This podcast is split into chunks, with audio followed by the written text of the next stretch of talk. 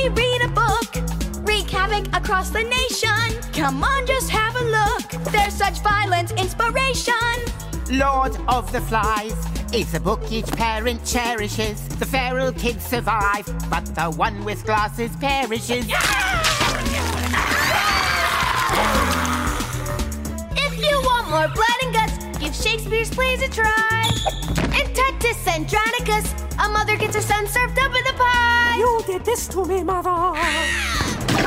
Legends, myths, and fairy tales will make their readers shriek and wail.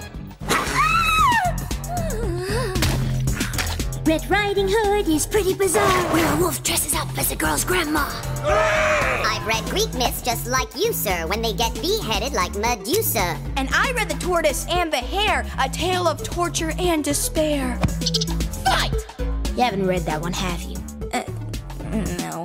If you read Dickens' Oliver Twist, you'd shut the library door and lock it. It's all about these homeless kids who learn how to pickpocket. Okay, I get it. That's enough. Fiction should be banned. But history books are just as bad. Perhaps a rap will help you understand. Juke, hit it! It's just words, words, words, cover to cover. Bound with a spine, word to your mother, but books are the same. Every story to video